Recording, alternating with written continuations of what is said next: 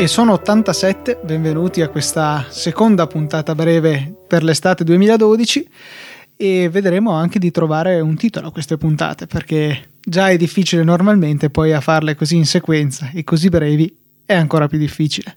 Sì, soprattutto perché l'anno scorso siamo stati furbi, abbiamo optato per quaranta, quaranta più uno, quaranta più due, quaranta più tre se non sbaglio, o comunque era una sintassi simile, e riutilizzarla quest'anno potrebbe essere un'idea, però...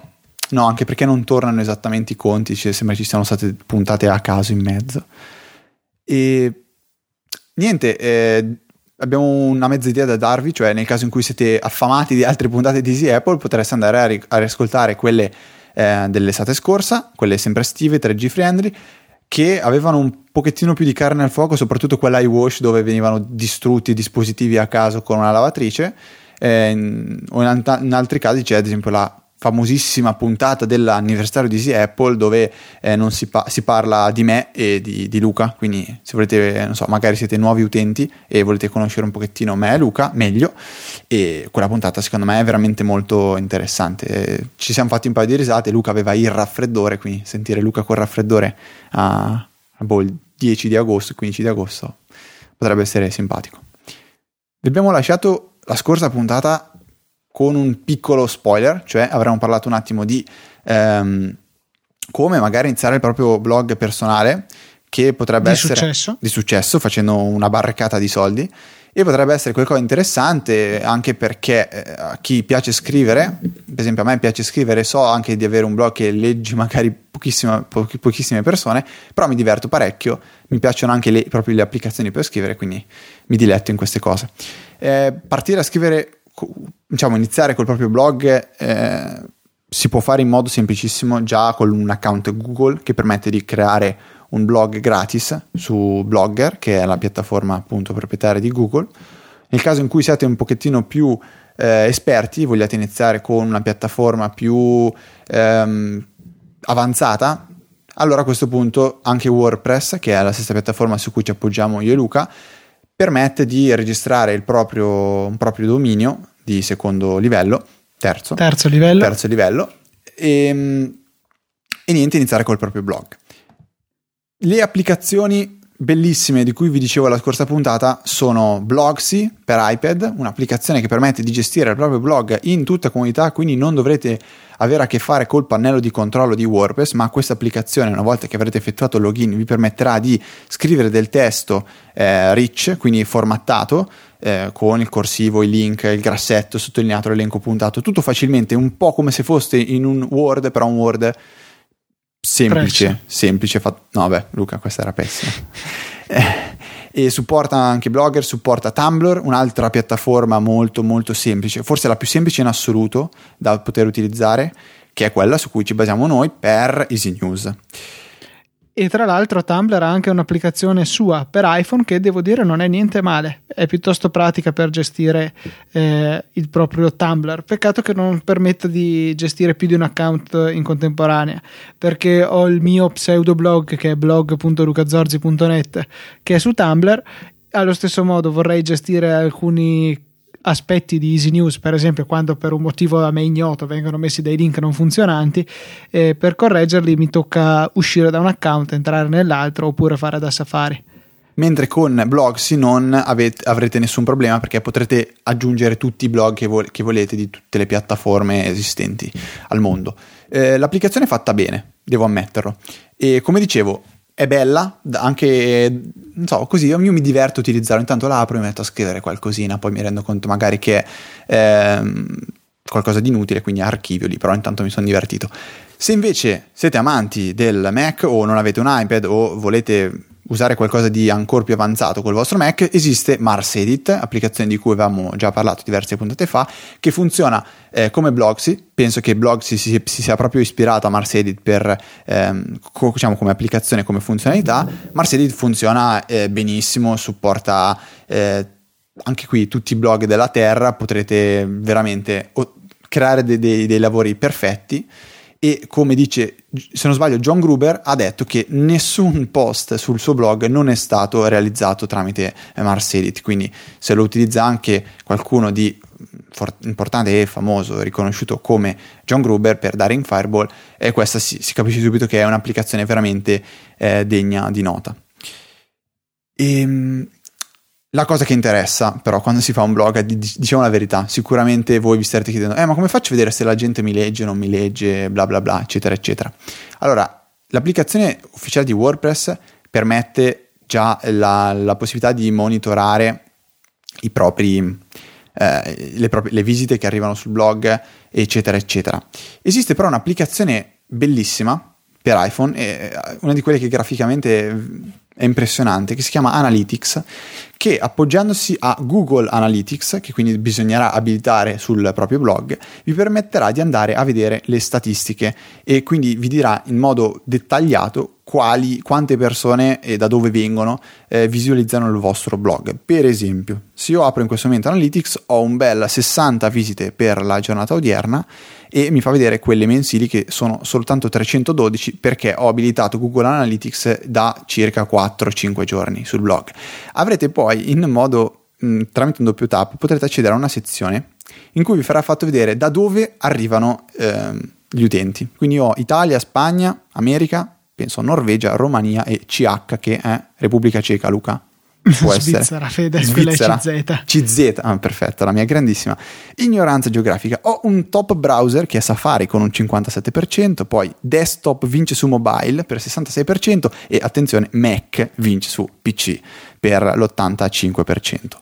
Eh, non l'avrei mai detto per no, il tuo blog. No, no, assolutamente. Poi le ultime informazioni, le ultime tre che vengono fornite sono: quant'è la media di tempo che la gente spende sul blog, che è quarantaquattro minuti, non ci credo. E, eh, questo... Guarda che mi sa che sono secondi, non posso credere che siano minuti. No, no, esatto.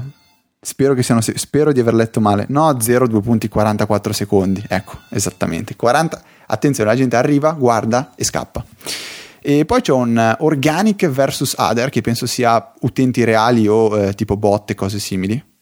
E non so se Luca... Ma questo non lo sappiamo, per cui resterà un mistero. E poi ho un eh, nuovi utenti verso que- contro quelli che ritornano, e ho un eh, settantacinque per cento di utenti nuovi, quindi la gente arriva e non torna più, perfetto. Quindi una volta che avete perso il vo- vostro blog, iniziate a scriverci qualcosa, acquistate Google Analytics e scoprite che fate veramente schifo, e quindi niente, mollate tutto o no, invece andate avanti. No, Luca, attenzione, Google Analytics di per sé è gratuito come servizio. Come servizio sì. È l'applicazione in questione, che è ah, Analytics, d'accordo. Che è, eh, ripeto... una di quelle applicazioni che apri solo perché sono belle da vedere, ehm, diciamo vi farà vabbè quello che, ho, quello che ho appena detto. Tu, Luca, invece hai il tuo bloggettino, no bloggettino, un bloggone. Ultimamente hai fatto un articolo di duemiladuecento parole, cos'erano?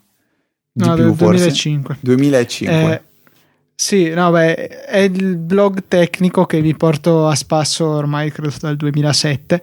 Eh, lublog punto tutto e niente punto net, dove boh, ci sono, c'è di tutto, c'è il grosso eh, della produzione risale a, ad un periodo antecedente al mio passaggio a O S X, per cui si parla un sacco di Linux, ci sono alcune guide, alcune riflessioni, tra cui l'ultima che ho fatto che riguarda proprio O S X, invece eh, serve per fare dei casini allucinanti per riuscire a registrare in multitraccia quello che viene da più chiamate Skype in contemporanea. Eh, insomma è un, un, un argomento abbastanza incasinato, se avete voglia di leggerlo è in inglese, attenzione, perché attenzione in inglese. Mal, malgrado io sia mh, generalmente contrario allo scrivere in inglese come fa Federico, eh, questo qui ho deciso di scriverlo in inglese perché è una cosa che può applicarsi a tutti in tutto il mondo, è una guida che mi è costata sangue sia per la sua lunghezza che per capirlo da, cioè per capirlo io in primo luogo qual era la procedura da seguire, per cui insomma eh, ho pensato di rendere questa mia scoperta disponibile all'intero mondo scrivendo in inglese questo post. Mm, e il blog si chiama Lublog, lo trovate nelle show notes. Sì, Lublog, eccetera, eccetera. Con molta fantasia, come credo abbiate capito, sta per blog di Luca. Mm-hmm. Lublog. E a livello di blogging su iPad tu non fai molto, però sappiamo tutti che è una bella tastiera della Logitech, che ah, la, sì, la Logitech keyboard per iPad, una sessantina di euro, credo che sia stato un grande acquisto e mi è stata molto utile in particolare nel periodo universitario. Adesso è lì che prende polvere. No, invece io, eh, spinto dalla voglia di utilizzare una tastiera su iPad, da avere sempre con me, perché inizialmente io avevo acquistato col primo iPad la tastiera quella dock, che però da portare in giro è scomodissima, bisogna metterla per forza nella sua scatola, altrimenti c'è il blocco del dock che dà un fastidio tremendo. Ho eh, deciso di acquistare una tastiera che copiava in tutto per tutto quella di Apple su Dial Extreme, sito di cui abbiamo parlato parecchie volte, pagata praticamente diciotto euro. La tastiera ricopia esattamente il layout di, di quella di Apple, funziona a stilo quelle triple A, ehm, accensione e spegnimento del Bluetooth con uno slide come la Logitech. Il problema è che eh, quando si scrive non, non dà quel, lo, lo stesso piacere che si ha con una tastiera Apple, e eh, si, si mancano spesso, o meglio con qualsiasi altra tastiera magari, con questa si mancano spesso i tasti, eh, quindi il testo finale sarà da rivedere completamente, si fa un bello schifo. Ho deciso quindi di optare per un case per portarmi in giro la tastiera Apple originale. Il case si chiama Origami Workstation, è della InCase, stessa marca che ha fatto eh, quel bellissimo zaino che vi ho consigliato diverse puntate fa e che in tantissimi avete deciso di acquistare. Questo siamo felicissimi.